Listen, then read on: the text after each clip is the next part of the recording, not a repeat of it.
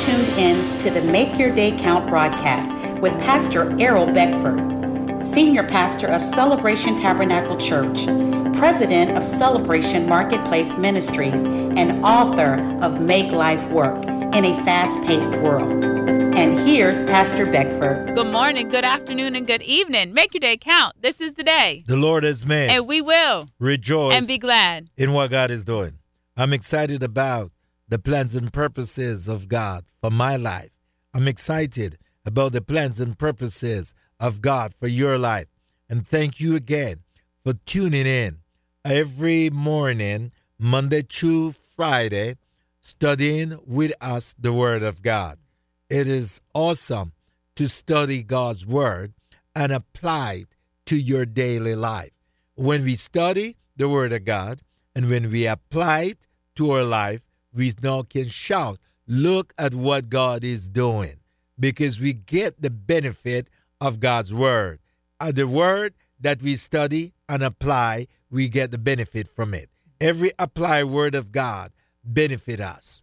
The Word of God works. And He is calling us in this time to exit toiling and to enter into tending, tending to what He has already given us, not tending to what we don't have, but tending to what God has already given us, tending to what we have. So, all this week, we've been in Genesis. We've looked at the life of Adam, the life of Noah, and this morning we're going to move into Abram, beginning in Genesis chapter 15, verses 1 through 4.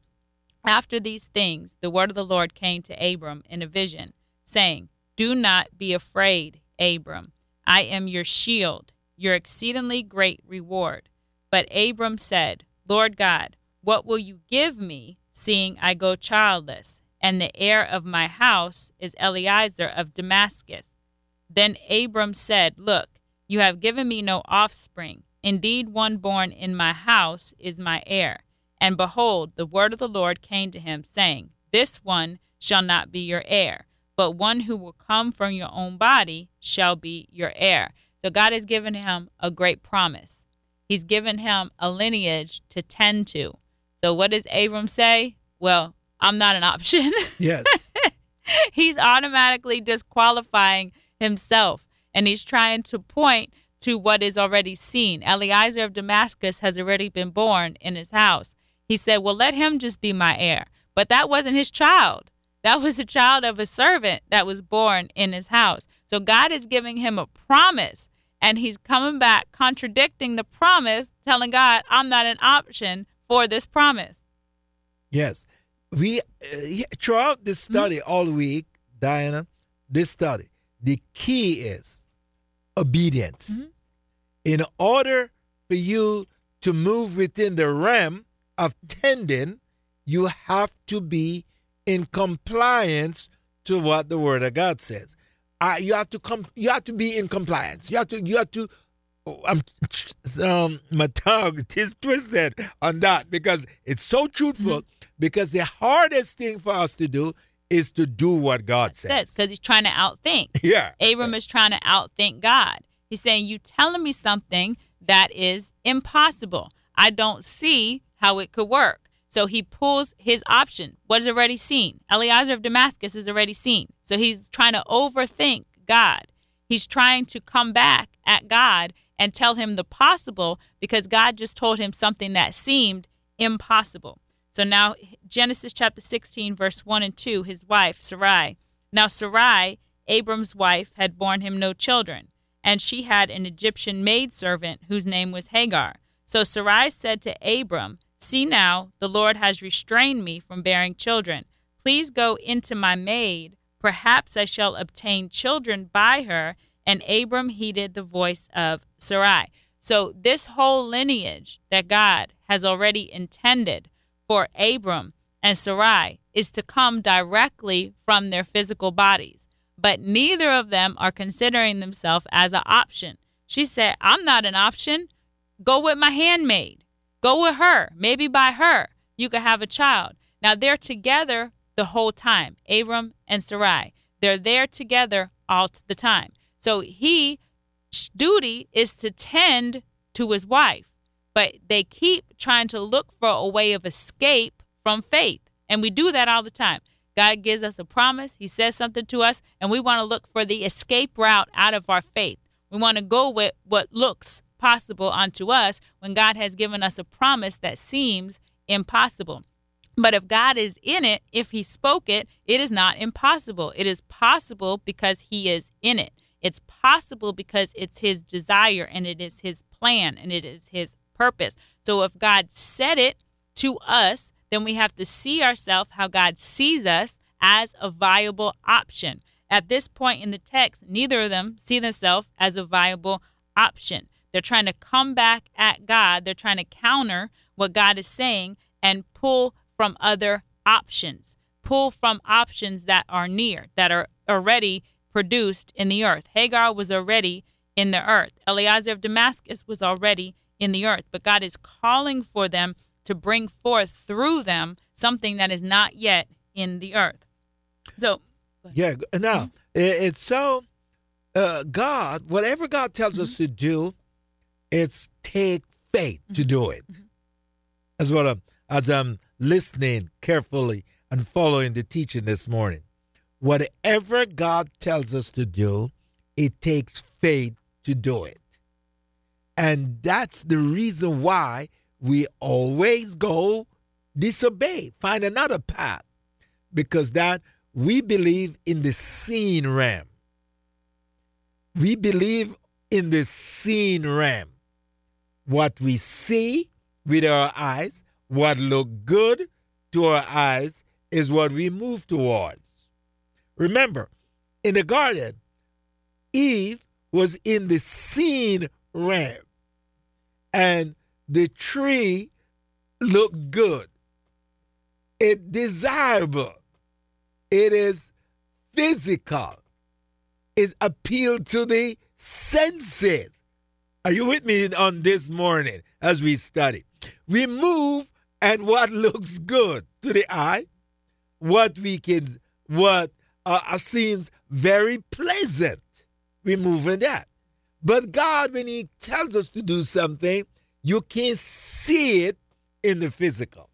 And that's why we tend so many times to walk away and do the opposite because I can't see it. In Genesis chapter 17, verse 15 through 17, God continues to bring forth yeah. his point with them. Yeah. He says, Then God said to Abraham, As for Sarai, your wife, you shall not call her name Sarai, but Sarah shall be her name. And I will bless her, and also give you a son by her, then I will bless her, and she shall be the mother of nations. Kings of peoples shall be from her. Then Abraham fell on his face and laughed, and said in his heart, Shall a child be born to a man who is 100 years old? And shall Sarah, who is 90 years old, bear a child? And Abraham said to God, Oh, that Ishmael might live before you. Then God said, No, Sarah your wife shall bear you a son, and you shall call his name Isaac. I will establish my covenant with him for an everlasting covenant, and with his descendants after him. So Abraham, here he is again, trying to outthink God. He said, No, hey, just just go with Ishmael. Why don't you just go with Ishmael, God? Ishmael by this point is already there. And God said, No, my word does not change. And if we take that back to Genesis chapter 8, verse 21, where he said, I'll never again curse the ground for man's sake, although the imagination of man's heart is evil. Abram's heart was evil. He wanted to find every way that he could to get out of the promise, to try to make it manifest right now. He's trying to overthink God. Uh, uh he's trying to outthink God. And he's going through and he's saying, giving, presenting with God all these other options besides what God said. He said, No, the child is coming from your body and coming from Sarah's body. So what do you need to do? Tend to what you got and not what you don't got. Stop presenting to God every other option besides what he said. Yeah. If uh, he, he, he told him, this is it, as we look in that verse, I, how can a man who is 100 years old and a woman that is 90 bring forth a son. It's impossible. So you see, we always go by the senses. This is our struggle. God says something, and we link it up with the senses right away. And once we link it up with the senses, we know we're not going to do what God says. I'm just letting you know that. you are just letting you know. We are not going to do what God says. God says something, and we, we go right to the senses. And that's where we link it. And once we put it with the senses, it now become uh, impossible stuff. Yeah, we, we won't do it. Because God says, You shall be the father of many nations. Sarah is the one. Oh, it's impossible. Mm-hmm. It can't be Sarah. It has to be somebody else. One, I'm 100 years old. Elof. Yeah, it's crazy. This, you know, when God tells us on, on this Thursday morning here, when God tells us something, and it's it looks so far fetched, we laugh and say, "Oh man, what am I thinking?" I'm talking truth this mm-hmm. morning. Mm-hmm. When you start to link it up with the senses, you come to that place there and say, "Oh man," you laugh. You say, "What am I thinking? I'm crazy." Yeah, because it's out it's out of the realm of what possibility. Mm-hmm. It out of the realm of possibility. And think about it on this Thursday morning, if you are a woman out there 90 years old and God says you're gonna bring for a child, you'll be laughing. He says, I'm crazy. Am I going nuts? but God said, No, you're not. You are going to. I say so because what God says always come to pass. That's what he said for their situation. Yeah. So it was so. Yeah. And Genesis chapter 20, verses 2 through 3. Now Abraham said of Sarah his wife, She is my sister. And Abimelech, king of Gerar, sent and took Sarah. But God came to Abimelech in a dream by night and said to him, Indeed, you are a dead man because of the woman whom you have taken, for she is a man's wife. Mm. So Abraham's view of Sarah had to change mm-hmm. in order for them to produce the promise of what God had already said onto them. So his view has to change. So in Genesis chapter 20, they go into a region and he's fearful. So he go and tell the king, "Oh, this is my sister. You can have her." Well, God had Sarah's back because God goes to Abimelech in a dream and he says, uh, "That woman that's with you, she's somebody's wife. Yeah. And God checks him, and Abimelech responds appropriately. Genesis chapter 20, moving down to verse 9 through 11. And Abimelech called Abraham and said to him, What have you done to us? How have I offended you, that you have brought on me and my kingdom a great sin? You have done deeds to me that ought not to be done. Then Abimelech said to Abraham, What did you have in view, that you have done this thing? So the question was, what did you have in view? What kind of scheme have you concocted, concocted here yeah. trying to overthink and outthink God? Because Sarah was your is your wife and he had to reveal it back onto him. And as we go as you go through the chapter, you'll see based off of Abimelech's response to Sarah, it caused Abraham to see her in a different way, to see her now as able to produce and God able to produce through her. Thank you for count. tuning in to the Make Your Day Count broadcast with Pastor Errol Beckford, Senior Pastor of Celebration Tabernacle Church in the beautiful city of Cocoa. For more information on this broadcast, please contact us at 321 638 0381. Tune in tomorrow to hear more about how you can make your day count.